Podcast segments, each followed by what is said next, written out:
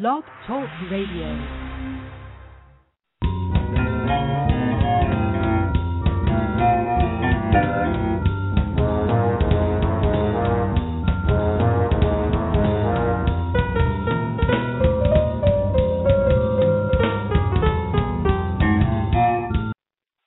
Hey, and welcome to another edition of Let's Talk TV Live. I'm your host, Barbara Barnett, executive editor of Blogcritics Magazine, proprietress and publisher of Let's Talk TV, the TV blog, and also publisher of the new blog that's launching, um, officially, formally launching, called Granny Centric, which will be launching this week.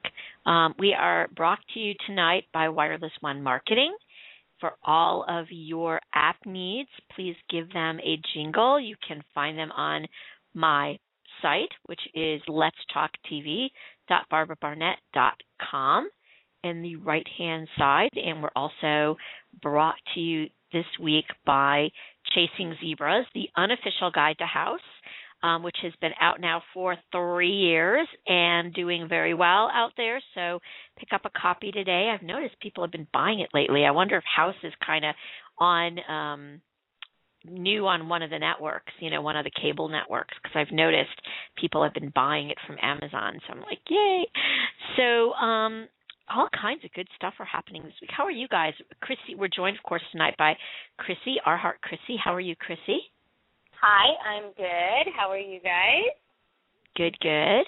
And by Jerome Wetzel TV. Um, how are you Hello. tonight, Jimmy? Hi. I'm fine. How are you?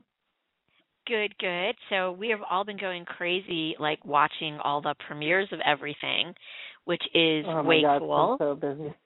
Oh my God! Well, and in all of the middle of all of this, last week I got the um Comcast Xfinity X1 platform for my TV. hmm which which is really way cool. I love it. The thing I love most about it is because I can never remember what the high def channels are. So if I turn on like their local ABC station and it says we noticed that y we noticed that you have a high definition TV. Would you like to watch the high def channel? I'm like, yeah, sure. So I don't have to remember that it's channel 187, um, which is good. Um, and then if I'm watching, we were watching the football game, and it says, "Do you want to uh, have the score scroll?" You know, you can invoke that, and then in the corner of the right-hand corner of the TV, you get all the scores, and they just sort of keep going in a scroll. So that's kind of cool. I, I have there's lots of cool things about it, um, and I've been a TiVo devotee for years, and uh, thought I would try this, and I it's um, so far I'm liking it a lot. Um, so anyway, so that's so I've got stuff on my DVR, which is fun. so where to begin? Oh my gosh, Jimmy, I don't did you know, man. did you see the Jimmy? Did you see the um, Once Upon a Time premiere last night? Oh yeah. Yep. Okay, I sure did. good, good, good. I think it- I've one up you guys because I've seen the uh, I've seen next week's episode too. I know. I'm Yeah, I saw it was posted, and I just uh, there were just too many premieres last night to take the time to watch two episodes. Yeah, I, I- well, I watched it. I think they, they finally, I finally got um not annoyed, but I got like, okay, so when are they going to do this? So I emailed Jeff Fortis, like I think it was Wednesday, and I said, okay, Mhm. Jeff, tell me, are we going to get screeners for Once Upon a Time so I can write an article? And um he he he wrote me. It was must must have been like two o'clock in the morning. Um, he emailed me and he says, yes, yes, tomorrow. I promise, I'll be up. So, um, so Thursday right away, Is I this, just like, uh, like sorry. I was gonna say they haven't posted Scandal yet, and that airs Thursday. At least they haven't as of yesterday. So Yeah, they, it's they're weird, Kind of making us wait. but I have to say, I mean, ABC is better about it than um, either NBC or CBS, and Fox is the best of all because they pu- they put everything out there, and I love that. And but but uh, NBC has been very stingy, not putting spoilers out. They put out electronic. Yeah, they put out electronic press kits, but they don't put out screeners, so it makes it really hard to see stuff in advance. Um, now, I think this is probably the last Once Upon a Time we'll see on a screener for a while. So, um, but you never know. Hmm. The first Yeah. two episodes, Just yeah. two Maybe. Yeah, so I'm sorry? ABC had their pilots up, but there wasn't much other than that, other than you know Yeah. a couple extra episodes of Michael J. Fox and Sean Hayes. Right, right, right. So, okay, so let's do let's kind of get out of the way um some some of the other TV things. People are tweeting it. Thank you, Zach. Thank you, Natalie. Thank you, Raisa. Everyone's tweeting the show. So come on, come on in and, and join the fun. And and of course you can always call in once we get to the once upon a time discussion or or even not even before that. The number is seven one eight 305 6982 or join us here in the chat room. So, okay, so what are the best what what have you guys watched? I'll I'll I'll let you guys Everything. Lord. everything. Yeah, you Okay, guys, you've probably watched more than me, but okay. But I don't know. Uh, what have I seen? I saw Revolution. What'd you think? Mm-hmm. I liked it. I did. I liked it. It seems more streamlined. If they were all in one location, Yeah. it was a little easier to follow. Um, you know, I mean, eh, basically, I mean, I'm anxious to see this week's episode actually. To see Yeah. where they go, how this is all going to play out. I don't know, but um, Yeah, I really yeah. think Stephen Collins is a great addition to the cast, yeah, and I love his. I love that what's coming out about uh, Miles's background. yes, which is really Mhm. interesting to have. There's a to lot of tension between the two men, obviously. Totally. And it's going to be really interesting to see what they do with all this because, especially, you know, like Miles is supposed to be the good guy. I mean, at least Yeah, but you he's- think he is. But he's but he's really not. He's, He's, you know, he, he's really got this horrible past, really. But And, you know what? I love not- that. I love that. That that actually Right. makes for a great. I mean, there he's like a classic Byronic hero. He's Yeah. got a trouble. He's troubled. He's got a difficult to reconcile past. He's really smart. He's brooding. He's he's really got the makings of a really good Byronic hero. Um, and I would say that House was a great Byronic hero.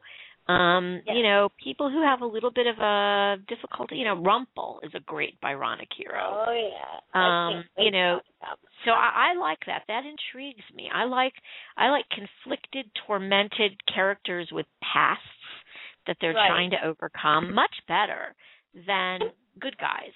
You know, conventional heroes. And plus, I think it's good for the obviously the actor. I mean, Billy Burke is such a great Oh, yeah. actor. So Yeah, I'm happy that he's actor. getting. Yeah, he's getting some meaty stuff now, which you know, Yeah, I you need definitely. to see that more so than the. Yeah. I mean, I like all the physicality of the show and everything, but I mean, I like to see the struggle within as well. You know. Yeah, yeah, for sure. Um, okay, so uh, Revolution is a definitely thumbs up. Thumbs up, Chrissy. Thumbs up, Yep. me. What about you, Jimmy? Thumbs up. Thumbs down. Um, yeah, I mean, I'm still. I, I don't think it really fixed a lot of its weaknesses.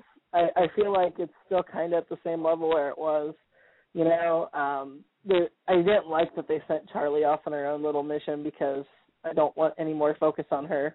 Uh, I Yeah, do well. like Stephen Collins. I agree, and you know, I just I'm afraid that they're going to trap Billy Burke in that town and make Miles like the sheriff, and I just Eh. don't want to see that. Nah, I I, don't want him wanna to see that. stay. I want to keep him conflicted um, and Yeah. struggling. Um, but we'll see. We'll see. Um, so, Agents of Shield. hmm Agents of Shield was better than I thought it Awesome. was going to be. I I Yeah. didn't know. I like like you said. Well, we were talking earlier. I was talking with you, Barbara, and I was just like, I don't know. I- You know, I didn't know if I was going to like it either. But it actually Yeah, actually you know- did. I wasn't Yeah, crazy because- about.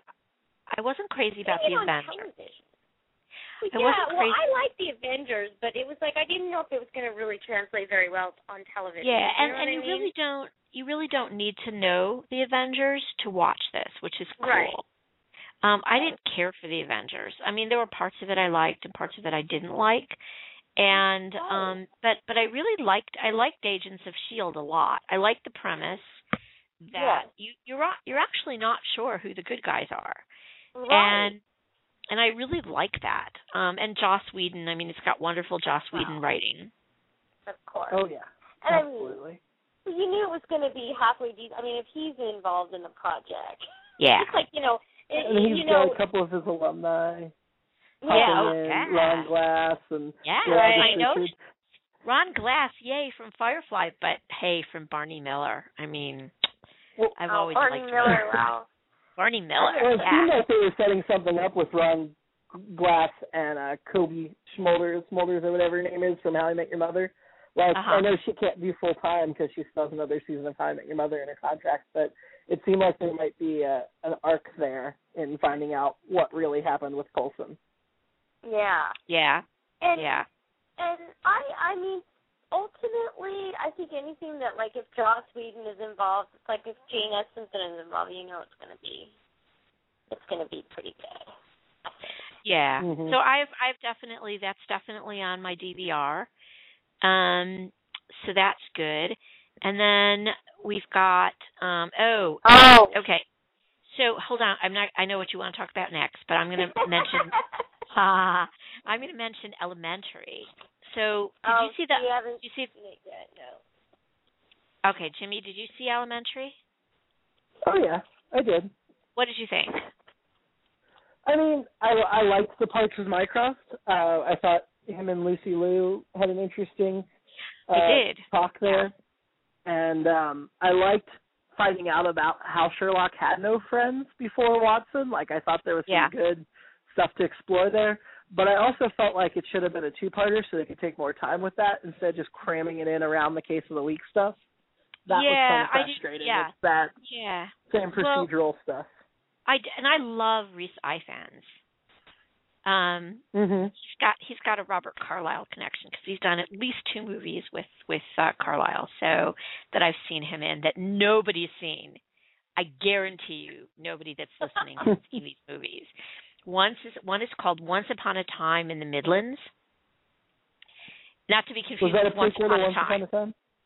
Not to be Okay. confused with Once Upon a Time. This is this is a a spaghetti western set in uh like northern England.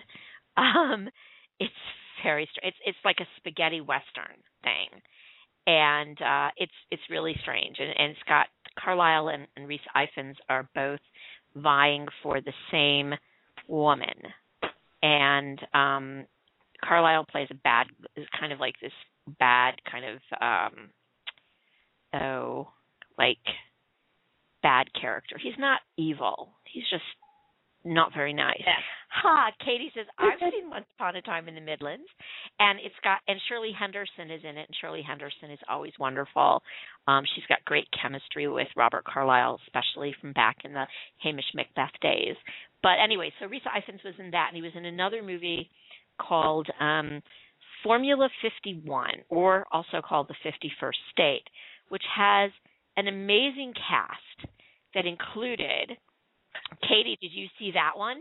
That has in it Samuel L. Jackson, Emily Mortimer, Rhys Ifans, um, Robert Carlyle, and a whole bunch of other people who are really good. And it just was not a very good movie, unfortunately, but a great cast. Anyway, he was in that. But I re- and of course he was in the Amazing Spider-Man, which I really enjoyed watching. But so so Mycroft, see, to me, Mycroft is Stephen Fry. I mean, there's nobody else that can be Mycroft except for Stephen Fry. Full stop. I'm hearing silence from you guys. I haven't seen I haven't seen Stephen Fry play him, so I haven't Yeah, either, me but it's like made for it. See, the thing about the thing about um Stephen Fry, I mean, the thing about Mycroft is that he is he's he's a spy. I mean, he's brilliant. Mhm. And I didn't get that from this Mycroft, I guess. Maybe that was why I was disappointed. But I really liked it. Um, like you, Jimmy, I thought it was too much around the procedural and they kind of did quick work with Lestrade. And um Mhm. oh Katie agrees. Okay, yes, thank you, Katie. Great scenes though between Carlyle and Emily Mortimer, however, in that movie, if you uh, uh, like that sort of thing. Um, yes. Um anyway, um yeah, I thought, you know, I, I wanted to have m- more of Lestrade. I mean, Lestrade, who is, you know, sort of the, I mean, you know who Lestrade is in the Sherlock Holmes novels, guys? He's kind of No. this. I No, don't. I haven't read the novels Unfortunately. Okay, unfortunately. so he's kind of this Yeah, cop who gives, um, he's what Gregson is in the show. Mhm. It's was Lestrade in the novel. Oh, okay. Gotcha. Okay, That's so what I I, I yeah. yeah, but I, I didn't really like that touch of it. But but I liked it. I mean, I, I like you, Chrissy. I really liked the scenes between Mycroft and Watson. I thought those were really Yeah. good. Um, Exactly. but I would like to have seen it be a little bit more, you know, spread out. Um, we are, by the way, tonight doing a 90-minute show, guys. So, um, so don't worry, we will get. We'll have plenty of time for Once Upon a Time. There's so much to talk about. Um, Oh God, okay, yeah. so then I know Chrissy, you're really hot on, uh, in many ways, on Sleepy I'm Hollow. hot. Hot. Hot. Yes. Yes, Hot is on on one like Ichabod word. Ichabod Crane. Fanning the name. Fanning. I'm telling you that whoever cat did the casting of him, and I will say Todd Mison, he is. He is. He's the reason. I mean, all I can say is, oh my God, I like, I like, I have watched the premiere and the second episode four times a piece. I mean, I love this show. I love it because, well, not only is he, you know, nice to look at, and you know, He is. you gotta get your, you know, he's just, and the accent, the whole thing, and the and the chemistry between him and Lieutenant uh whatever Abby, whatever I can't think of her last name, Lieutenant Abby. Mel. We'll call her Abby. Yeah, I just, oh my God, I am just loving it, and but you know what? I I I also love the fact that they really actually thought about this plot. They thought about they. It, so far, it seems that they've actually thought the whole thing out.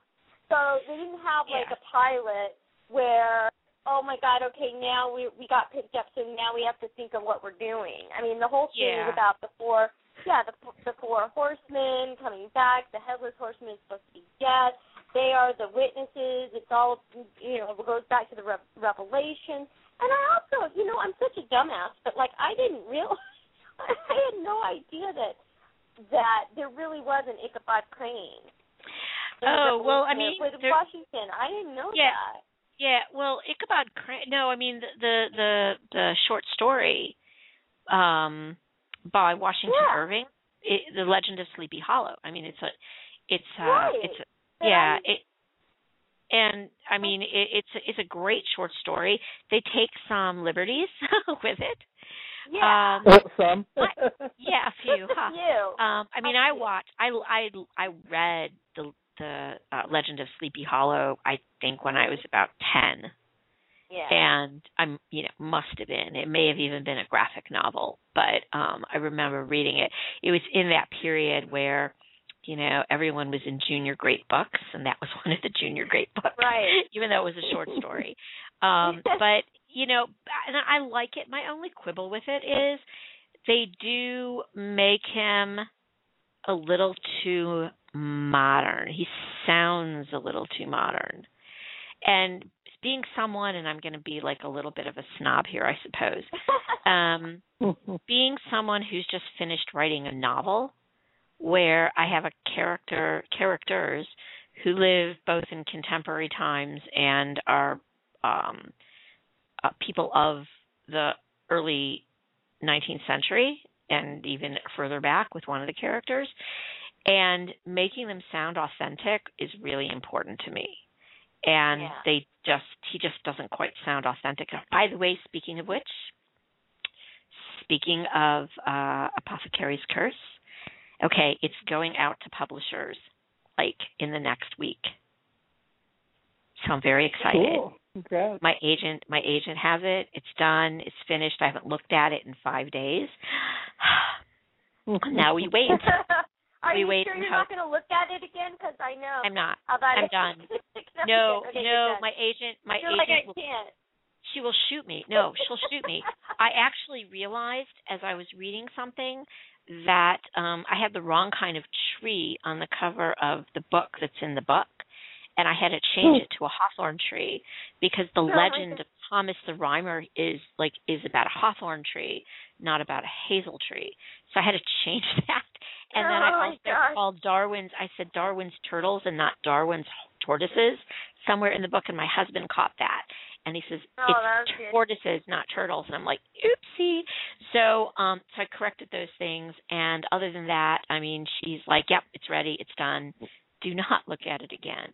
So now I'm working on three other projects. So, um, uh, two proposals and another novel. So grass does not grow green. uh, Grass does not uh, wilt under my feet, or whatever that saying is. Um, I don't know. Anyway, so But anyway, so so yeah, so but but Sleepy Hollow, I mean, like I basically, uh, I I do agree with that, but I think that because he's got the English accent, people overlook that. yeah, they do. Okay, I, I'll, I'll buy that. But I will say, okay, and I got and I understood what you were talking about. I last time we talked we briefly, or no, you said that you'd seen the first episode, I think, Jimmy, and you said that you felt like you know they should have done a little bit more as far as him being all kind of freaked out by modern day stuff. The one scene that really bothered me, and I I know it's stupid, but when when he's in the car with Abby and they're passing the Starbucks, right? And he's like, "Oh, that used to be a li- a li- livery or livery, whatever, stable, Livery. whatever." And Delivery. livery, thank you, livery. And and he's like, and he and she's like, "Well, it's a Starbucks." Now he should have turned and said, "Well, what do you mean a Starbucks?" Like Right. he could have said something like, "What is a Starbucks?" A Starbucks, or referred it back to whatever a Starbucks would have meant back. Yeah. I mean, I and I think that that's Just what I meant. I mean, that's that's actually another segment part of what I was saying is they've Yeah. made him too adapted too easily to Yeah. modernity. So um I don't know. I, I I like it. I like it. Um I'm going to keep watching it. It's on my D- it's paying DVR as we Oh speak. yeah. I'll Um, be tweeting live tonight, everyone. Uh, for the West Coast area anyway. I'll be tweeting live. Um, I'll be out there. So yeah, I mean, I'm enjoying it. Anything else? Any other shows that you guys are watching that you're particularly hot on before we go Oh. to the topic du jour, which is Once Upon a Time? I have to mention Well, we had- this. Go ahead, Sorry? Jimmy. Jimmy, You go ahead. I say we had two big series finales in the last Yes, eight sir. days: We did. Breaking Bad and Dexter. Yes. Yeah, I was just going to mention Dexter because I'm really pissed about it. Oh, Dexter was horrible. people- it was oh my god the gosh. worst series Thank finale I've seen in forever. Thank You know, you. everybody's oh saying my that. God. Worse I than mean, The Sopranos. I no, no, no, no, no, no. This is like this is like what the f moment. Seriously, I was I was on Twitter. I was I just watched it uh on Saturday night. I think it or yeah Saturday night. I finally caught up and I was and I finally watched it. And I'm on Twitter. I'm like, are you for real? Like seriously, like like first of all, okay, Deb is shot, right? Right at the at the Mhm. end of the Dad. penultimate episode. Right. Yeah, but I mean, like, this is, it made no sense whatsoever. Like, it would have been, like, I, just the way I had it in my head, the way it should have gone was that Saxon turns the tables. You know, I think that, that, uh, Dexter should have had everything set up, lured his prey to his thing, and then Saxon turns the tables on Dexter. He ends up on the table in plastic and ends up getting killed in the same manner in which he's killed everyone else. And that Deb should have lived and should have married whatever his name was. I can't think of his name. The hot, you know, detective. And that Right. Hannah Hannah went off with and would have um and would take care of um uh Harrison. I mean, I feel like okay, so she he dumps his sister into the ocean. Okay, first of all, nobody knows that he was going to do that. So nobody knows that she's died because of that. Dumps her in the ocean and then shows up goes And nobody stopped him, like carrying her out in front of everybody. yeah. It was so unrealistic that I was just like, oh my god, or is this for real? Is this like I kept thinking, okay, is he just dreaming this? Like I really, literally was thinking, you know, he's on a table, he's got to wake up, and then to see him in some logging town alive, really?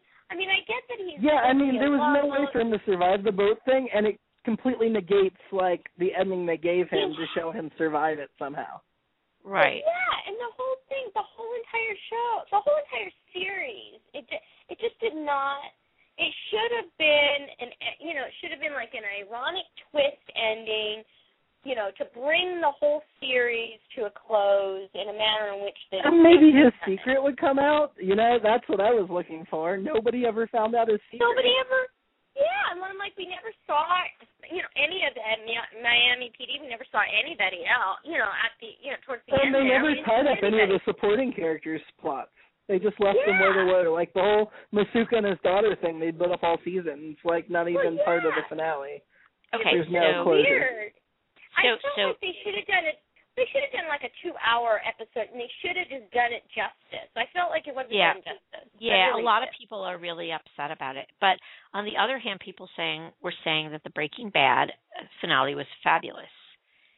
That's the people. Yeah, I mean, I'm so. I am disappointed we didn't get to see like uh, Skyler and Jesse and how they end up down the road, but at the same time, it was Walt's story. So Right. I, I get you can't rob the final scene of being of Walt, and his his uh, ending was absolutely perfect. I mean, he took down who he needed to take down. He had a powerful scene with Jesse, and then he died the way he should have died. I thought. Right. Right. Right. But she, you know, it's just uh anyway. So so are we ready and to talk Jesse about even got to strangle stupid little Todd. Aw. So are we ready to talk about Once Upon a Time? I'm Sure. ready. So I wa as I said, I watched the um the pr- I, I've watched the two first two episodes, and when I first watched them, um, I really episode one the premiere didn't impress me as much as episode two, and I think that still holds true. But when I watched it again, and it, maybe because I was my expectations were different or whatever, but when I watched it again, I thought, wow, what a great season premiere it was. Um, I really liked it. What do you think? I, I what what do you guys think? Highlights. go ahead.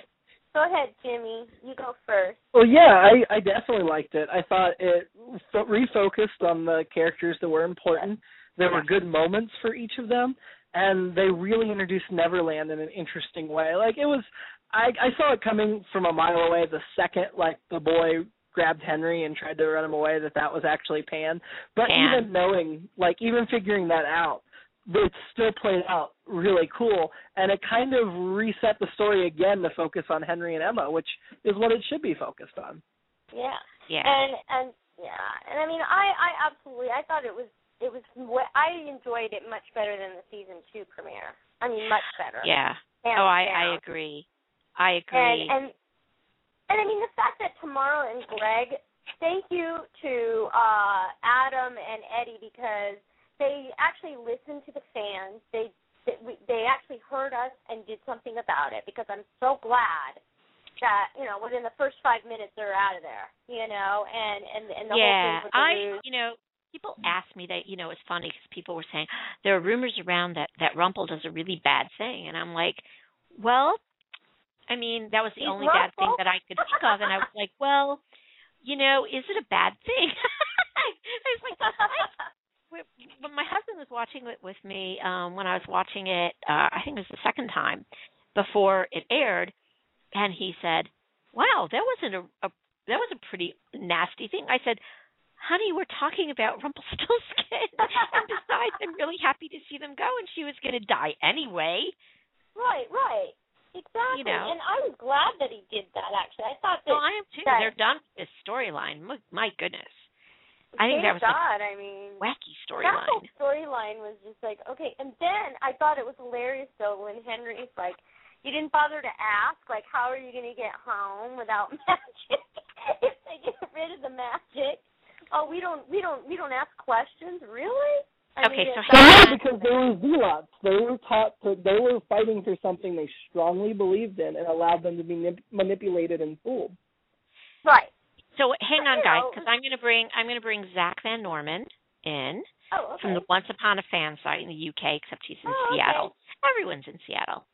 Yay, Seattle. Okay, I'm assuming this is Zach. Hi, Zach. Hi.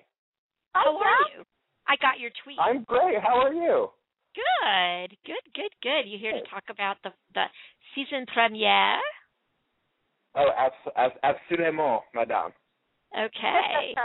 So it was pretty awesome. I think it was really awesome, to be honest. I really thought it was a return to form, in my opinion. Yeah, it was. It really You was know- like once on top of its game. Um, okay, so I want to direct this this conversation since it's between so many people, and I will bring Meredith into the conversation too. So now it's going to be so many, so many Seattle people. Gosh, Yay, three Seattle Seattle people. Oh my gosh. Woohoo! How do you Um, Go Seattle, Seahawks. Yeah, but you Seattle guys rocks. like in, a, in the middle of a typhoon right now. Yeah, Uh, I know. It was awful Yeah. Yesterday. I know. My my daughter said her power. Actually, but yeah. Oh, really? My daughter said the power Yeah. was out yesterday at her house. Yep. Mine Um, too. okay, so this is the thing. Okay, so I want to direct this kind of based on the critique that I did of last night's episode, um, and I thought a lot about it. And um, you know, I I keep thinking, and, and I'm going to put my clergy hat on. There's a, and and and I'm and I'm saying this, and I was thinking about this because I know Kitsis and Horowitz are Jewish, and there's a there's a concept in Judaism that you, each person has within them um, an inclination to do good and an inclination to do bad. And the concept goes that you actually need to have both in order to function. And that society needs both in order to function. But but each individual needs both because without a- an inclination to do bad or to be self-serving, you end up with no ambition and no drive. And without that inclination to do good, you end up being evil. So I really think that this um, this episode, in a lot of ways, played with that idea. And I don't know that they did. I doubt they did it intentionally. Um, but I think it's really interesting to see. You have people. You have Charming and Snow White, who are good. You know, they are good, good. They are so good that they are really boring sometimes. And and then on the right, and then on the other end you have um Regina, who's really kind of returned to her she's she's embracing her evil side again. Um and you have this sort of interplay with good and with bad. And um so what I said was and I'm going to quote myself, so forgive me for doing that. Um both the eternally optimistic heroes and the cynical, bitter, bitter anti heroes and villains are all needed to defeat Peter Pan. So, so Snow and Charming by themselves probably couldn't do it, and neither can Regina or Rumpel. So, belief without skepticism, like, and and then I thought that one of the things they also played with with this idea of of pure belief versus cynicism was you have Greg and Tamara, and I love this, and I thought it was almost like political commentary. Belief without skepticism, like Tamara and Greg, uh, like cynicism without and like cynicism and lack of belief in anything, like Emma in the old days, or Regina on her not so good days, or Rumpel in the early days of the Dark One, is also inadequate. But one of the things that I thought about Greg and Tamara is that that the show sort of used them as a metaphor to show how dangerous that sort of mindset is in society blind allegiance and Mhm. what they represent um, is to me i thought that was a really interesting thing did you guys pick up on that at all that's yeah, I, I definitely felt that as well. I agree with what you just said. Yeah, I mean, it was. ki- I thought that was a really interesting little commentary. That um, you know, you have too many people who blindly will follow and believe anything and never question. Yeah. Mhm. And Well, you know, But you you're know, not allowed to question too. I mean, there's that. But well, but they have their follow own anti-magic. You know, anti-magic. You could substitute anti-intellectual, anti-science in there right.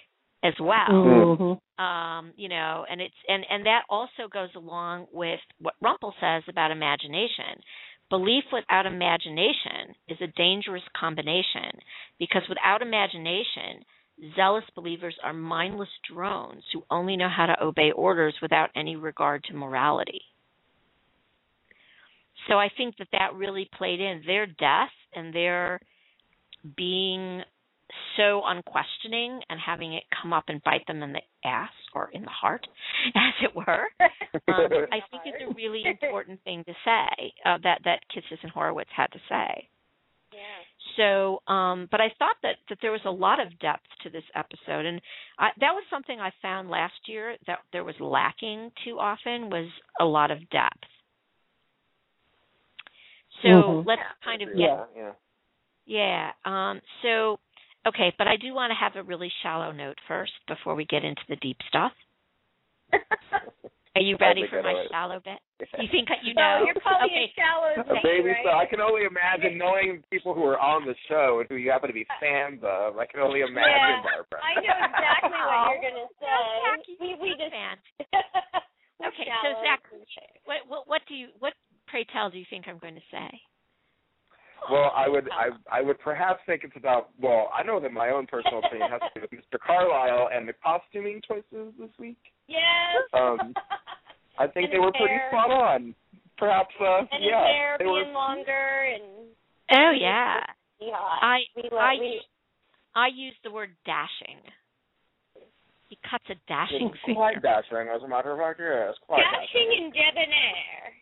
Da- not debonair. No, no, not, Not debonair. no, no, no, no. That would be that would be more I was teasing about that. That's I that's was, no. more. No, you know, hook, Yes, hook and- sort of like the debonair one. And can I just say, since you brought up Hook, that I was happy to see that. Well, he he actually seems to not be a jackass, much of a jerk as Yeah, he has well, been a jerk.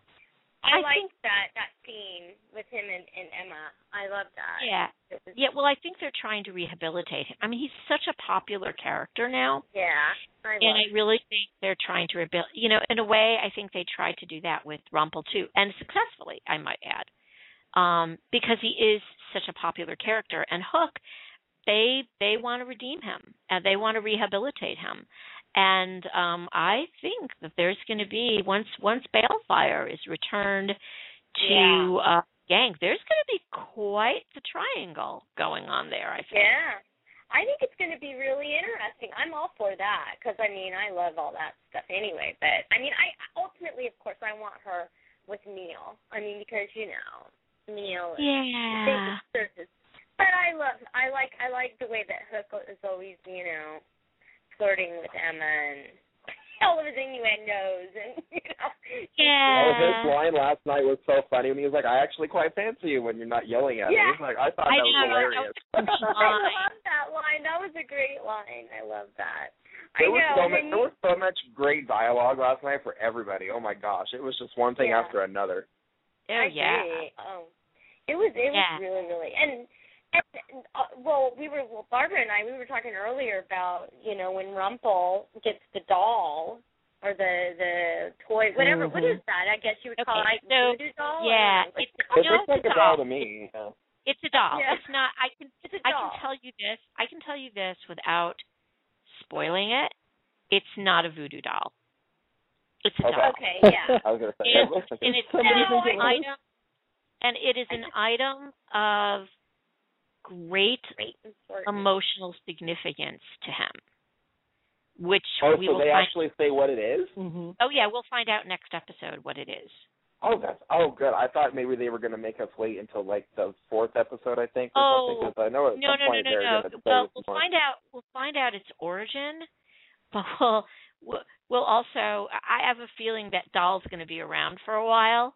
Um, yeah Mm. So I, I can't. Again, I can't really spoil the next episode, but Oh, yeah, I no. think I think that that doll is going to be plaguing um Rumpel for a while. yeah and I mean Mhm. he just completely broke down I was shocked really Yeah, and there's happened. a really, really, really good reason for it. Um, Yeah. that we'll find out next episode too. Um, Yeah. yeah. And it it was just really it was just so it was just crazy to see him in such you know, he wasn't too happy to have to introduce himself as Rumpel too.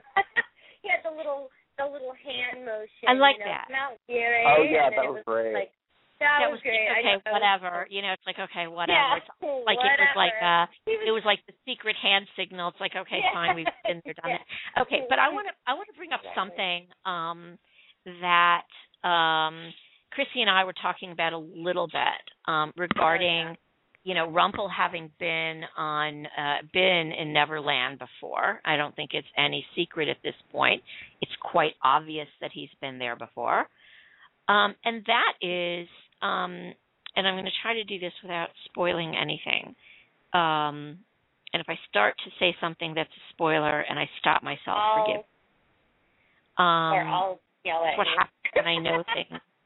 Um, but it's clear that um, that uh oh i'm getting we're getting tweeted here you've got to the the the okay we'll we'll get to the meme in a minute um, oh my god it's the best meme ever okay go on barbara I know, I know, that was awesome. so so it's Okay. very clear that rumpel has been touched by magic long before he became the dark one. Right. and that dawned on me and i was like wait a second. So he was in this magical world where imagination and belief are really really important and it's a magical world. And so when he's rumple you know back in the days of the ogre war and you know and all of that i mean i wonder i have to wonder how much of who he was before he was the dark one was influenced by his time in neverland Right. And then And- and, then my thought and then my thought on that was was the fact that what you know we don't really you know think about it the dark one the whoever whatever the guy was that was the the dark one before Rumple hmm did he Okay. know could he have known of Rumple's that he was a lost boy that he was touched by magic already? And could he have manipulated the situation uh, and the circumstances for which then Rumple decides he wants to be the Dark One. I mean, when right. you know, was he was he vulnerable? Yeah, was he vulnerable? sorry zach what were you going to say Well, I have a. It's so funny that we're talking about this. I have a whole theory about this subject. Actually, I think that Rumple's powers came from Neverland because they're the, you know, they're the dark powers, and it's like the shadow is there too. So I think that they're related because in the first season, when mm-hmm. Baelfire is about, when he's talking to the Blue Fairy about the the getting the bean and everything, she tells him that the dark powers are not from their world. She says that that they don't belong there. And I think that they came Mm. from Neverland. Is my that's what I think. I think it has to do with the shadow. well like you know it's interesting Uh-huh. um next sunday there's something to do with the shadow there's a shadow there's a there's a shadow moment There's a major Well, major the shadow. shadow moment this week was insane. I mean, it's not like I liked Greg or anything, but I was a little But surprised to see what happened. oh no no no there's So- an, there's I a was- very very cool And very bizarre, very weird, very compelling, poignant shadow moment. Have I intrigued you yet? Oh yeah, I'm I'm very intrigued. um, It's gonna be- yeah. So, um, so oh, I know a lot of people were listening in tonight. As long as we're talking about Rumple now, we're going to go on to the other characters. We're not going to only talk about Rumple. Um, Oh, you guys. oh God, you didn't talk about Emma yet, did you? Did I miss No, no, no, no, no, no. too? No. we're we're gonna talk about we're gonna we're gonna talk about everybody. Um, but I have to say, everybody was sort of uh, tweeting me and emailing me and messaging me um, over the last couple of days about when are we going to see Belle. So um, oh yeah. and so we will be seeing Belle next week, definitely. Um, and Mhm. it is a glorious segment. I, I don't want to say scene because it's actually wait. more than a scene. It's more than a scene. Um, it is a glorious moment. It is beautiful and it is scary and it is poignant and it is um it's great. It's a it's an incredible moment for Rumpel and um it really I think it sets up a lot of stuff for him um for the coming arc. So um it's not a real you know, it's like everyone I was like really when uh Miller's daughter was on, I was like, Oh, what a great scene there's gonna be between Belle and and rumple and it was really short scene. Um and I told people it was gonna be a short scene. This is not a short scene. This is a lengthy scene. It's gonna be So- good. We need it too. I mean, us Rumbelle fans deserve it. Yeah. and We've and every waiting. yeah yeah yeah there's a shocking moment in it um but um rather shocking moment but it's short lived and uh not to worry. Um but it's it's a really great scene. So okay so let's go back. And i want to talk about because somebody said i think it might have been you zach it might have been jimmy one of the guys um said that this was really a resetting of the story. And in a lot of ways, it really was. And I want to talk about each of the uh, each of the characters and where they are at this point. So, um, and and one of the things um, that I really think is that this season of Once Upon a Time, and I think this is the point of bringing them to Neverland, is about each of the main cast, uh, the, the central characters, and I always say the five central characters because now we have, but now we have to add Hook because Yeah. he's kind of insinuated himself into the central cast, I suppose. Um, Which is fine. which Which is is okay. good. Which is Yeah, I Yeah. like him. He's an entertaining character. and I and I'm going to add Bale and I'm going to add Baelfire to this, and I'm going to add Yeah. Henry. Well, not Henry so much, but but the adults, and I'm going to add Baelfire to this too. Yeah. So I think this season of Once Upon a Time is going to be about each of the main casts finding his or her true self, and I think Yeah. that it's necessary for them to find who they are, find their true self, come to grips with their own pasts and either accept those pasts or toss them aside or ignore them, but they have to confront their pasts in order to move forward and save Henry. And I think that's that's really each is on a journey of self-discovery. Because Right. and it's and it's really like Rumpel says to Emma on the ship, which is a fabulous scene, that they need to find the ability to believe in themselves Yeah. in Mm, order yeah. for them to understand their own destinies. And if they don't understand themselves, they don't believe in themselves. And Rumpel says to Emma, Well, you can't do this because you don't believe in your parents. You don't even believe in yourself. You don't believe in magic. You don't believe in your parents. You don't Right. believe in yourself. How can you come to this world and come to this world where imagination and belief are what it's all about? Right. and then he vanishes um, and does his own thing, which I'll talk about a little later. Um, but I think this is a really important thing, and and I think you know as the first season was, you know these these were separate characters. You had the fairy tale line character and the storybook character. In season two, they were both, right?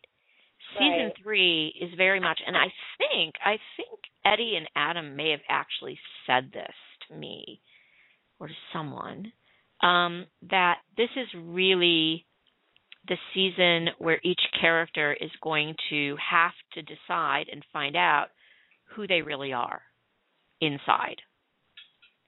Right. And so I think that that's a really powerful way to start the season. So I want to talk about, take the time because we've got lots of time, um, and I don't want to rush through this. And I'm like delighted that we have so many people in the uh, in the room right now, in the chat room right now, and listening online. Um, but I want to go through each, and I'm actually going to bring Meredith on the line as well. So let's see if I can actually have like six people on the line altogether. I've never tried this before, so hopefully I won't bomb out the entire show. It's an Oh, interesting concept. Barbara. it's a it's an experiment. Okay, so hang Yeah. on, guys.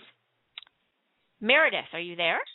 Yes, I am. I So we know now have five. We have five people talking all at once. Wow, is that scary? Hopefully not all at once. okay, so this is like a real party. Hey, you know what? Yeah. Actually, it should be a party. You know why it should be a party? I forgot to tell everybody at the beginning of the show. This is our next week. Next week. Next week is our one year anniversary. Yay! Yay. Oh my god, that's so crazy because you know what? It's it's RHeart Radio's one second Is year that right? anniversary next week. Wow. Yeah, October 9th. Oh, how weird is that?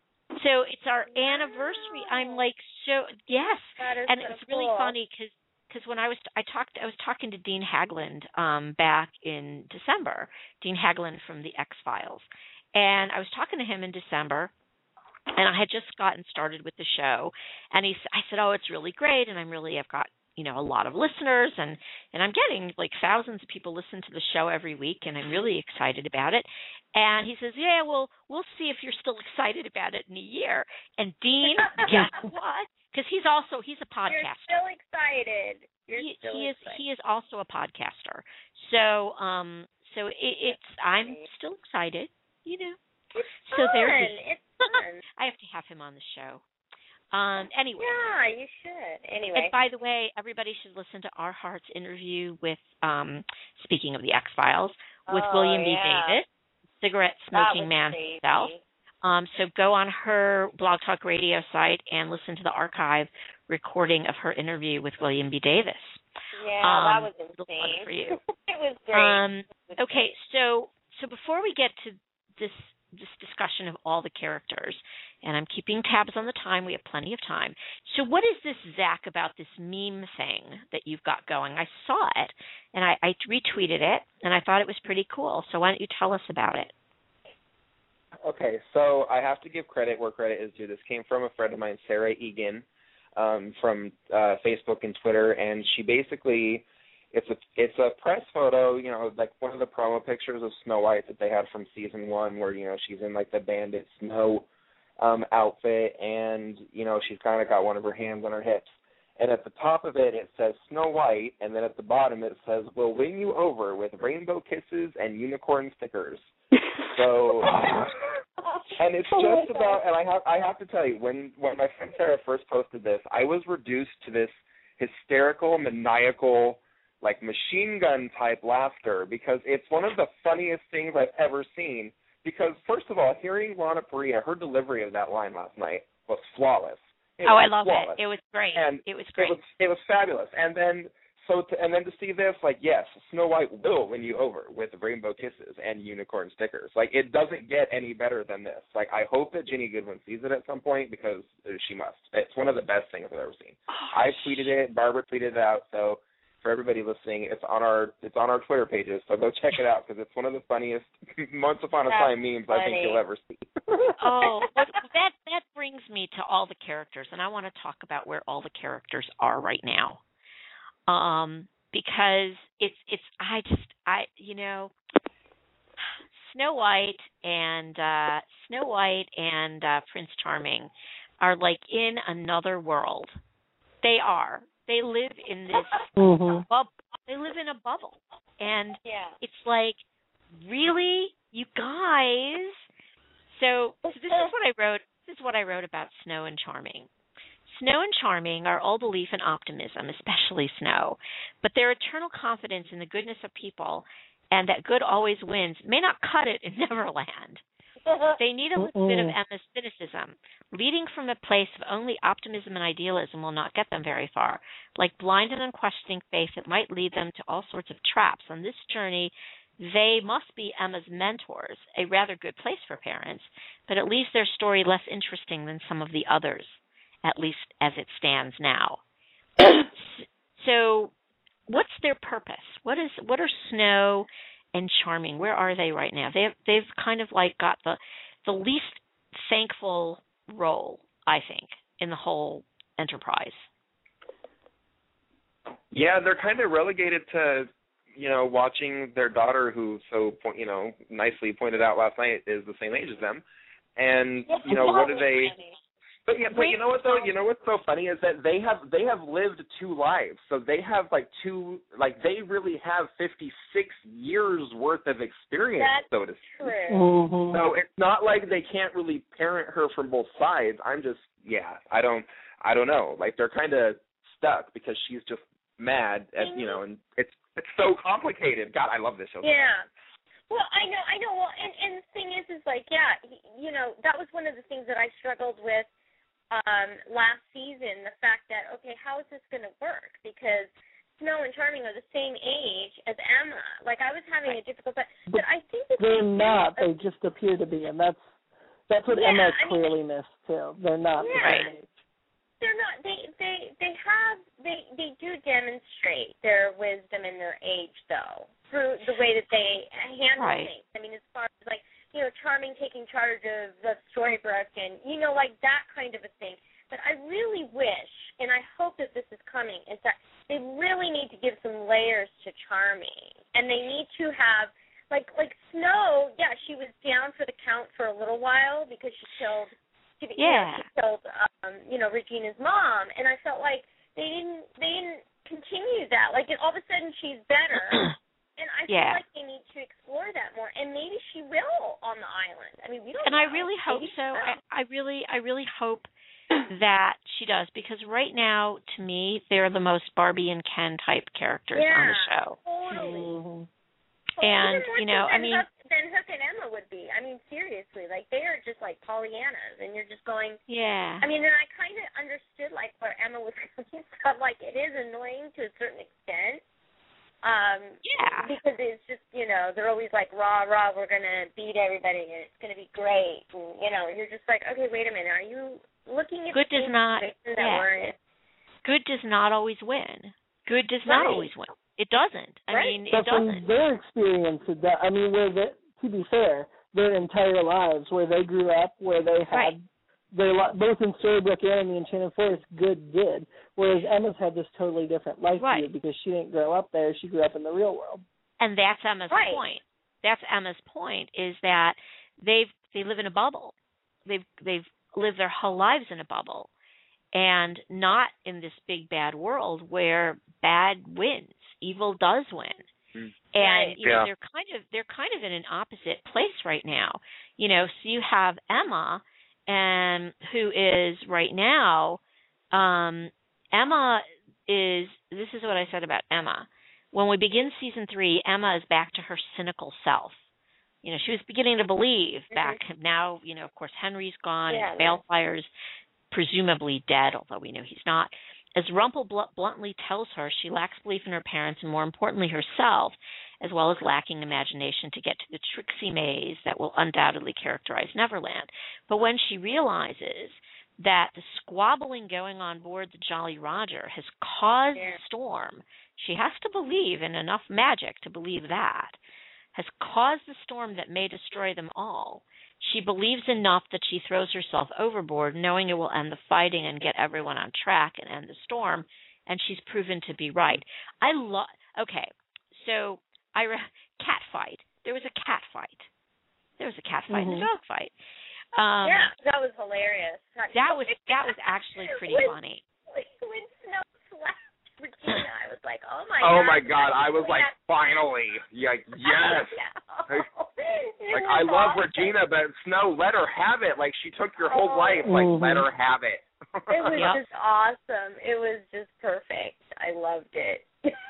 And you have all this fighting on board. Oh, what the heck? The ship is gonna sink. It's gonna it's gonna hit the perfect storm. And exactly. yeah, no joke, huh? And all Yeah. of a sudden George Clooney was going to come out. No, just kidding. I know. I was like so totally reminded. exactly. But but in a way, in a way, those characters, you know, and and of course Rumpel's kind of out of the picture at that point.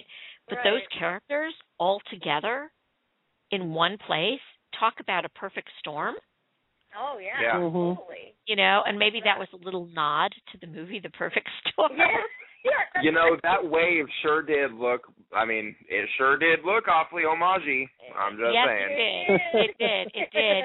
It did look like an homage to that. Yes, and I was waiting for George Clooney to kind of jump out from somewhere. Of course, of we course, that that would have been hilarious.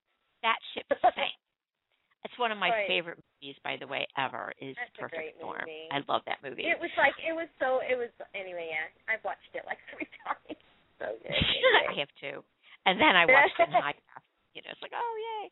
Um, but yeah, so but I I thought that was really you know they were and and of course when Adam and Eddie said at, at Comic Con it wasn't going to take very long for them to sort of have this first crisis where everyone Yeah. was going to be at each other. I have to I have to wonder what Rumpel would have done if had he been on the on ship at the time. What kind Oh of man. what kind of magic would he have? He probably would have frozen them all. Probably. Oh, that's what I think. He would he wouldn't have put up with that kind of behavior. He would have just been like, "You are acting like children, and I don't have time for this." Like, Yes, Right. he would yeah. have them.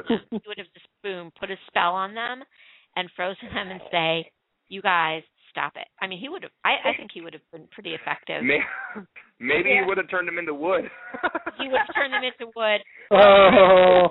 Yeah, what is that? Regina What Gina did to uh, the mermaid. mermaid. Yeah, what was that? I couldn't believe Yeah. she did it. Actually, that was like a shocking moment because I didn't expect that at the all. mermaid. She was really pretty. figured She was, yeah, she. You know what, I, I um, was surprised that they were mean, that the mermaids were like attacking. But then I you, think they you were. were talking earlier, Barbara, and you were saying that yeah, that he's probably looking for for Pan. So, Right, yeah, they were probably under Pan's thumb.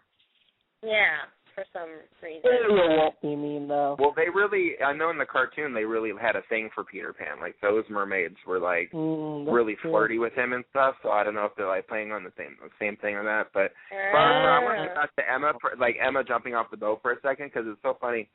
Like the what I got out of that was, you know, Rumpel was sitting here telling her, you know, you need. When was the last time you took a leap of faith? And then she Yeah. did, like right off the ship. That- Right. I thought it was well, just that's what I was fantastic. I thought yeah. it was, that, it was a yeah. great parallel. For Yeah, sure. and that Yeah. that's what I was saying is that, you know, that's really her first step to belief is taking that Yeah. leap of faith that she was going to be able to stop them by her leaping off the boat.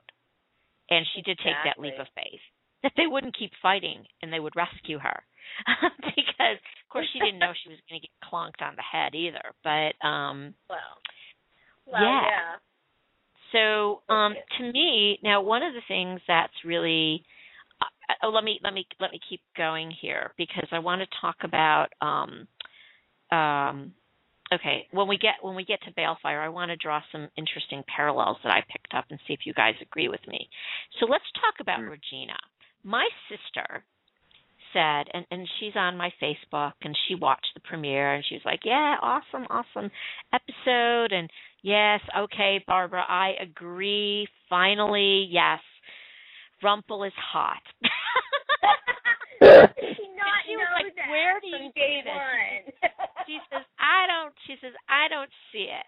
And finally, she's Oh like, "Okay, all right, you're right, totally right." Um, it's like all you had to do was take off the green makeup, and yes, okay, I get it, I get it. But what Oh she said God. was, she said that that she says, "Well, I, there wasn't anywhere enough Regina." yeah, I agree. So where where's Regina going to be in all this? This is what I wrote. This is what I wrote. Um, Regina's place in all this is still to be determined. Right now, she's trapped in the belief that magic is the answer to everything, and it gets her and everyone else into trouble when she puts a curse on the mermaid and turns her to wood. Will she be able to temper her darkly magical inclination enough to help rather than hinder? So, what's her place in all of this? She's kind of the the opposite she's kind of the countervailing force to Snow White and Prince Charming. But but Yeah, they well- can be Snow and Charming are mentors. What's what's Regina's place in all this? Well, Regina, though, I mean, ultimately, well, you and I discussed this a little bit earlier, Barbara. We were talking, and I felt like, you know, yeah, I mean, she can be redeemed. I think that Yes. that she is one of the characters uh, on this whole journey, especially to Neverland. It's going to be interesting to see. I have a feeling that she's going to be struggling with, you know, between really going all out and doing whatever it takes, no matter what, no matter if Henry wants it or not. Like I feel like Henry, once they get to that scene where you know she's within eye shot of Henry, and Henry, you know, there's going to be some type of a struggle there. Does she really do, you know, go all bad? And I mean, I think that that's sort of and I think too, same thing with even Rumpel. I mean, you know, like we discussed Yeah. earlier about that, you know, but I don't know. I I just feel like she's going to be really struggling with Now with I how I know just how much does she use of her of magic? You know, how much what how far is she willing to go? Because you know, we know Rumpel thinks he's going to die there. I mean, right. I think Rumpel Rumpel's in a different position, but I think Yeah. in, and again talking about the next episode, um, Regina and Emma get into it over magic, and uh, Regina almost gets Oh, uh, gonna be a Regina almost gets them into big trouble again. So, you know, I'm I'm wondering where you know, and Regina's tendency is to lead. She's the queen. She's the mayor. Mhm. But this isn't Right. her quest. This isn't her quest. This is Emma's quest. right? And it's very clear that this is Emma's quest. And um, I'm I'm wondering where Regina's going to fall. I hope that that they give Lana Parrilla some really meaty stuff to work with. But I'm actually really curious as to as to where they're going to lead her, what direction they're. See, they took Rumple off the ship and kind of set him off on his own. And I have my own um, understanding of what his quest is, and some of it becomes much clearer next week. Um, and and all the baggage he brings aboard to, to Neverland becomes clearer. But um, I, I'm I'm curious about where Regina. Now, um, okay, so I'm going to skip Rumple for a minute because we talked about him a little bit, but I want to get back to Rumple because I think that his journey in all of this is going to be is really a parallel to Emma's. I think they're almost on they're on not almost they are on parallel journeys and um so I want to talk about that in a minute. But let's talk about Hook. One of my favorite subjects. I know, I know. So he's obviously, and we talked about this at the top of the show. Um, you know, they're really going for a rehabilitation of someone who's a very popular character, and he's flirty. Although um, he he's got to like tone down his language w- about women. He's rather a sexist He's pig. rather yes, he he's is. rather a sexist pig. Um, yes, definitely. I would agree. So Well, yeah, Captain Hook. yes, Especially he's Captain Hook. Well, right, and but especially if he thinks he's gonna even like get close to Emma, he's got to tone it down a bit. Right, It's and then I- That's and I not guess- flirting with Snow White. Yeah, he's flirting with everybody. yeah. He yeah, flirted with Belle is the only one he did not flirt with. Yet, yet, Yet, we'll see. yet. They haven't. Um, their, their now- paths have not crossed. So Now, now, of course, of course, Hook has a long history with Peter Pan, and I really loved the notion that he and Baelfire have an emotional path. I yeah, love that. I, I think that that is probably what's going to keep him going on this journey. Is he's in a way in the same journey as uh, you know Rumple in a way. You know, he wants to save Bae's son. yeah. Yeah, yeah. I mean, I think Henry that- doesn't mean anything to him personally. He barely spent two minutes with him. Right. And I think he's maybe trying to honor Baelfire. And he kept his sword all that time. Or maybe he just That has the really hots for maybe he just has the hots for Emma. No. Which well, I just I think have I think it's so I think it's so sweet that Emma is fighting with Neal's sword. Like I'm a big Swanfire Yeah. shipper, so I was like, oh my god, that's the that. sweetest thing Okay. ever. Like that. Uh, So let's It talk was. about Baelfire. So what I loved about this is, and I, f- I'm finally happy with the way they found to use Mulan and Aurora. Yes. I you. did not like Perfect. last year. Finally, it fit. They fit. Finally, now I can Finally. accept it. Now okay, I now I can okay accept. Yeah, now I can accept Yeah. it.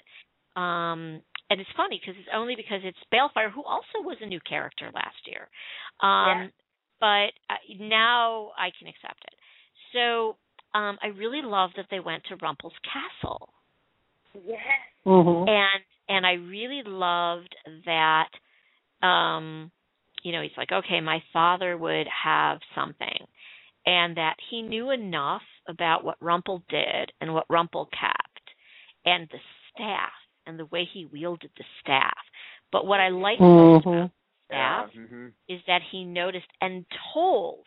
It wasn't that he just noticed the notches, but that he told Oh yeah. He told Mulan and Aurora and and Robin Hood what those notches meant. Yeah. That how much That was- family really meant to Rumple. and I think and I- that was a very, very good point to, to bring up. Yeah. Remind everybody.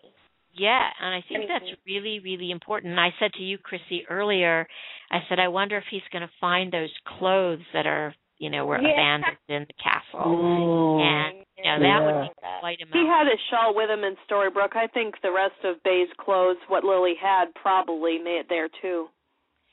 Yeah, that could so. be. That could be. So I want to go yeah. I want to go back um, to talk about the parallel journeys um, that we have, and I think Baelfire Emma and Rumpel Yeah. are kind of on these parallel journey, these parallel journeys. Um, and I think for Rumpel, I mean, for for for Emma, it's about belief, right? It's about learning to believe. Right.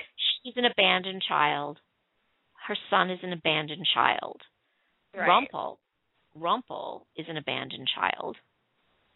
Right. Um, ooh, was that a spoiler? Oh God, did you guys know that? yeah, you did. Yeah. I think you just. No, it was, I thought it was pretty clear from other Okay. things. Um, and that that he was on Never, you know, he was in Neverland before, and you know, um, yeah. and we Mhm. know we know that that Rumpel's father, um, left. Yeah, We knew that that Rumpel's father left. Yeah. Yeah, left. well, yeah. Yeah, no, yeah, we knew knew that. Yeah. Okay. So that, yeah, I, I was like, okay, because that's actually really important to the next episode, by the way. Um, so um, we know, so so he's an abandoned child. His son is an abandoned child, and his grandson is an abandoned child. And Mhm. both Emma and Rumpel are both on a journey to break that cycle, as is Baelfire. Because Mhm. he's an abandoned child who abandoned his child even though he didn't know he was abandoning his child. So you have this cycle of abandonment and dark consequences. And I think all three of them are on this journey to overcome that. And and that goes back to the finding out who they really are. That they are not they they shouldn't be defined by their abandonment. And that something else that they have to come to grips with it and embrace it Mm.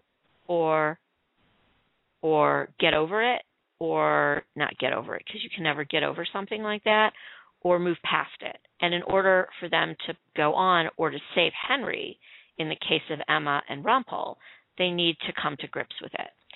So what I wrote about this is Rumpel's journey is interesting and parallels Emma's. We know by now that Rumpel has a history in Neverland. How does he feel to be back there? He seems courageous enough. And remember, we talk about Rumpel being a coward. He seems courageous enough Mhm. going off on his own to seek out Peter Pan. But when confronted with Pan's lost boy, who throws a doll at Rumpel's feet, it seems to crush him. Why? What is it about this doll that causes such an emotional breakdown in the Dark One? And then I say, I promise we'll find out more about that in the next episode and really begin to understand the personal stakes Rumpel has on this quest far beyond saving Henry. Um, so and then I say, of all the heroes on this journey, Rumpel is the only one. This is my Rumpel, my Rumpel fandom go, coming out, I suppose. Rumpel is the only one who feels he will not come out of this alive. Yet, in order to save Henry, he risks his life. It goes back to the prophecy that Henry will be Rumpel's undoing and what that actually signifies. Yes, it means the undoing of the Dark One, but does that mean the undoing of Rumpel, as in his death, or the lifting under the, of the curse under which he lives? Um, it is interesting that he decides to find Henry on his own without the strength of the entire team behind him or by his side. And I was actually thinking about that. What is he trying to prove? Or is it that he's afraid that his Rumpelesque bravado will be discovered to be somewhat of a paper tiger? He believes himself to be a coward, and what would happen should his fear get the better of him while everyone else is around him? So I'm wondering if that drives him, that drove him more than anything to abandon everyone else. Um, I think that Mm. part of it is he knows that Snow and Charming cannot help themselves. They've saved Regina 10 billion times, and I think that he wants to make this his sacrifice. You know, he doesn't Hmm. want any interference on their part. You know, for them to take the bullet or take the arrow or whatever is coming their way. He wants to be he wants to be the brave one. He's Yeah. got a Mhm. he's, he's because he's always lived with this idea that he's a coward and that his father was a coward and he's always tried to overcome that and trying to do that by becoming the dark one hasn't turned out so well for him and you know maybe this is coming to grips with finding the brave person inside him the courageous person inside him that is there um but I think, and, and so that's why that's one of the reasons I think he and Emma are on this. Um, Uh, yes, Matt Cartelli says he's also frightened of Pan. He is frightened Yeah. of Pan. He is. And um ooh, he asks, do you think Rumpel is going to be uh tempted to let Henry die? Okay, stay tuned next week. um yeah. I can't tell you any more than that. Just I can't I can't Just stay Um, tuned. stay tuned. Um, but I really, um, yes, I know. Um, I know, uh, Karis, you say yeah. that Rumpel is not a coward and Thank think you. he's just trying to keep his power. He's not a coward, but he thinks of himself as a coward, just like Emma thinks of herself as not believing in anything.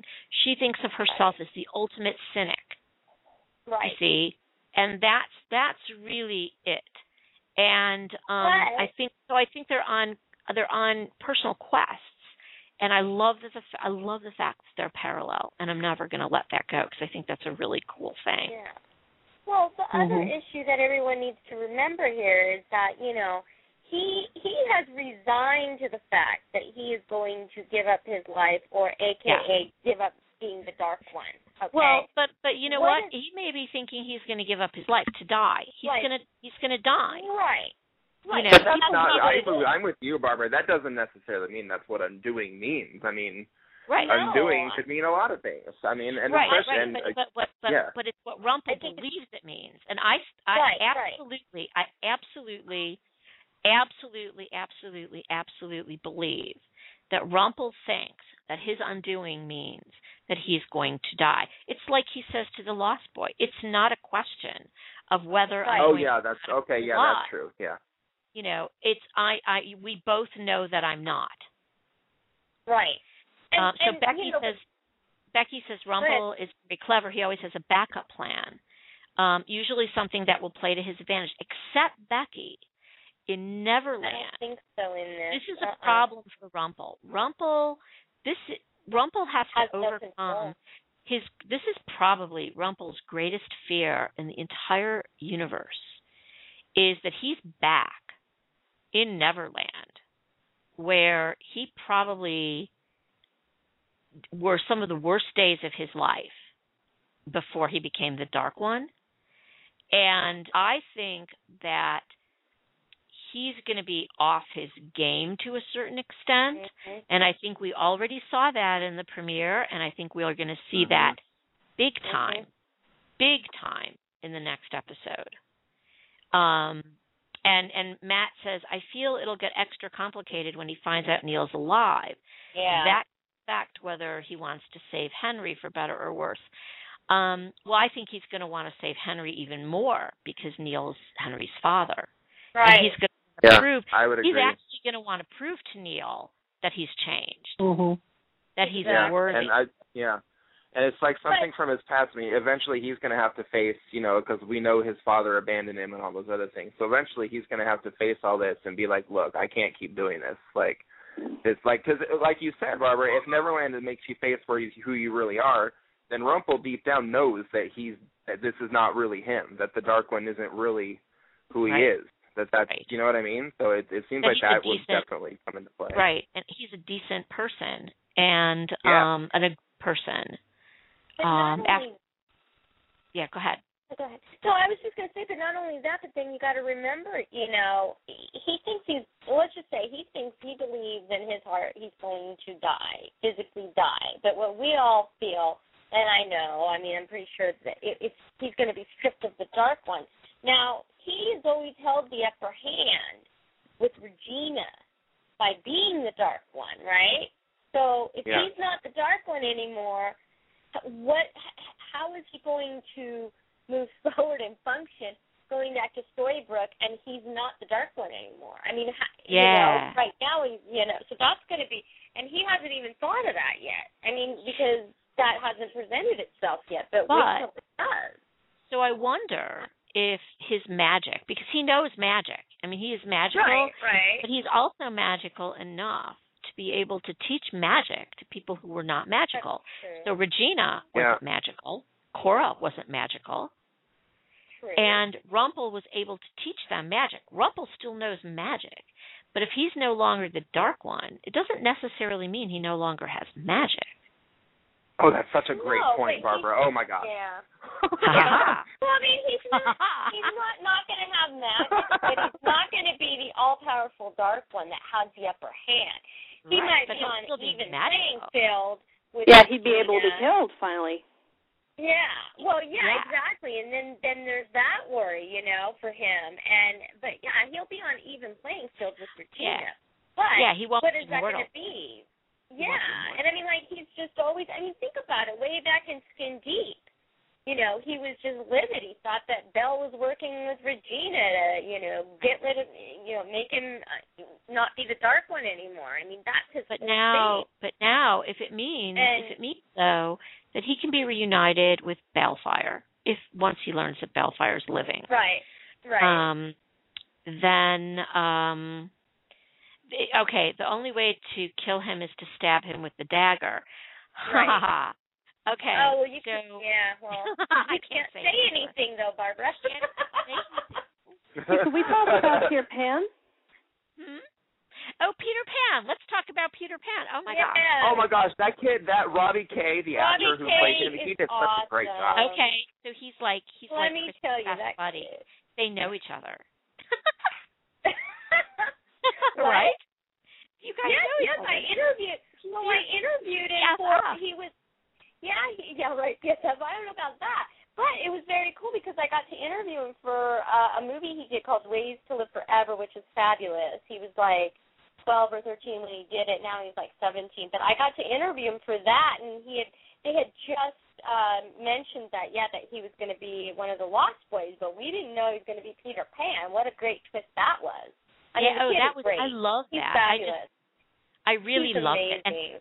He's excellent and he's even And you he's get to great. see much you get to see more of him in the next episode and it's actually really really cool. I can't actually wait until his first scene with Rumple. That's going to be yeah. awesome. Oh That yeah, would be that's oh epic. yeah, that. And this Yeah. kid has got, well, you know, he was in Pirates of the Caribbean with Johnny Depp. He was in like I think the second movie. I think it was the second, no, the third movie he was in, Pirates of the Caribbean. He was one of the the kids in that movie, and I mean, I think he he he might be in the next uh, Pirates. I don't know, but um, but yeah, he's just he's a very talented young guy, and I mean, I was really happy that they actually made him Peter Pan because you know he definitely has the chops, and and I loved the whole way that he lured Henry into using the pixie dust. I mean, how clever was that?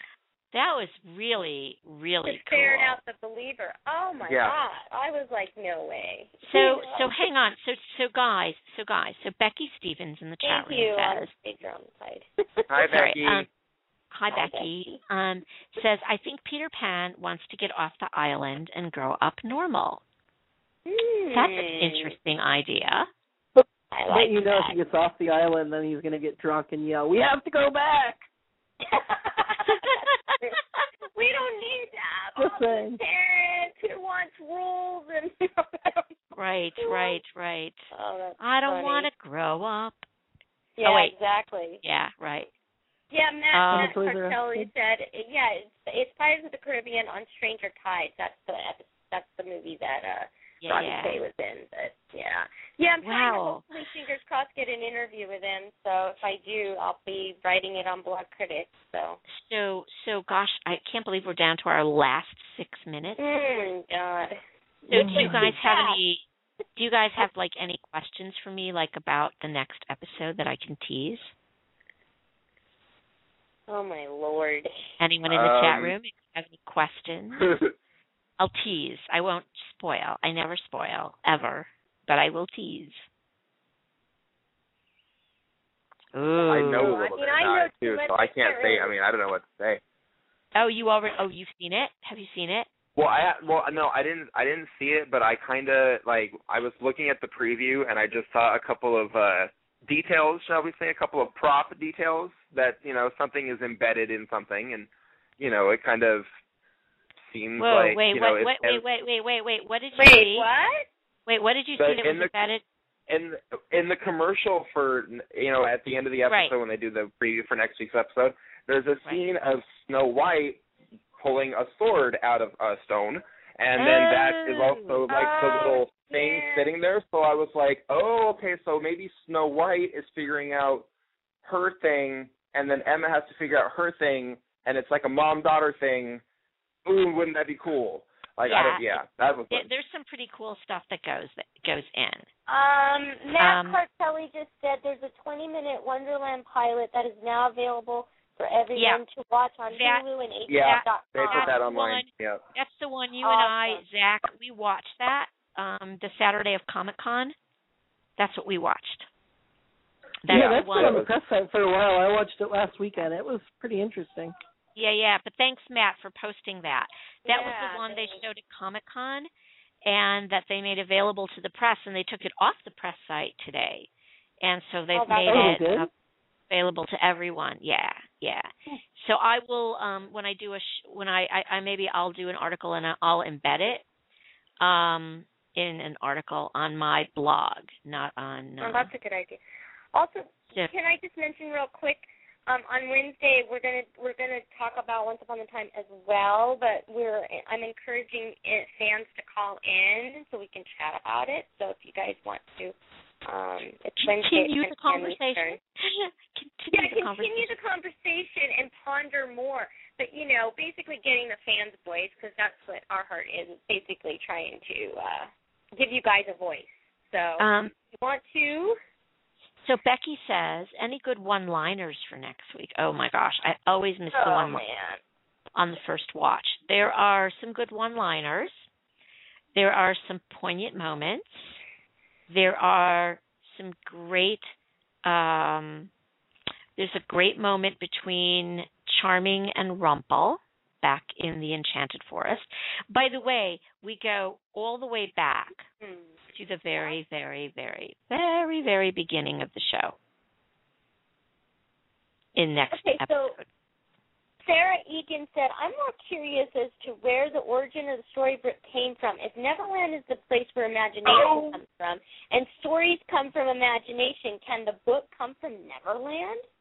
I totally have a theory about that too. Oh my god, that's so oh, funny. Oh, what's your Perfect theory. theory? What's your theory? I think I think that the same person I think that the person who wrote the book is also the person who gave Pan the drawing of Henry because it looks like something out of the book and maybe it's because Yeah. the graphic department is the same. But that's what I honestly it's kind of funny. Oh, I think that's that the- So there's interesting. connection.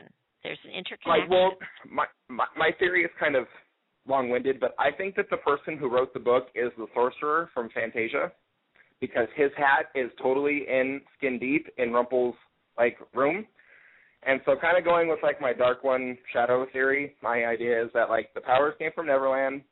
They came over and took hold of somebody, let's just say Brad Dourif for lack of a better version. And so that's where the powers came from. The sorcerer realized what was happening. He knew that Henry was going to be the one to undo everything. And he's like way older than Rumpelstiltskin because I feel there has to be somebody who's pulling the strings more than Rumpelstiltskin. yeah, And reason it could be Pan. Yeah, so anyways, I think that he wrote the book. He like made sure that Pan would also get the drawing so that then he can come take Henry and then the powers can all be dissolved and everything can go back to the way that it was. And then Rumpel won't have any powers anymore and he can get his hat back. And then he'll be like the big old sorcerer again. And normally I would, I would think, oh, you're nuts, that's nuts, that's crazy. But in the deleted scenes on season two, in one of the scenes, Wendy Darling is reading The Sorcerer's Apprentice. I'm just Oh. saying. Mm. Oh, I Very like that interesting. theory, man. That's great. Very interesting. So I like that could way your be. mind works. That's that's the that's the series finale that you're hearing right now. yeah, there you go. Hear it now in season So- three. Yeah. It was the so- series finale to Eddie and Adam hear this, and then they're like, nope, change it up. Yeah, they're going to change it. If they're listening in, they're going to change it up.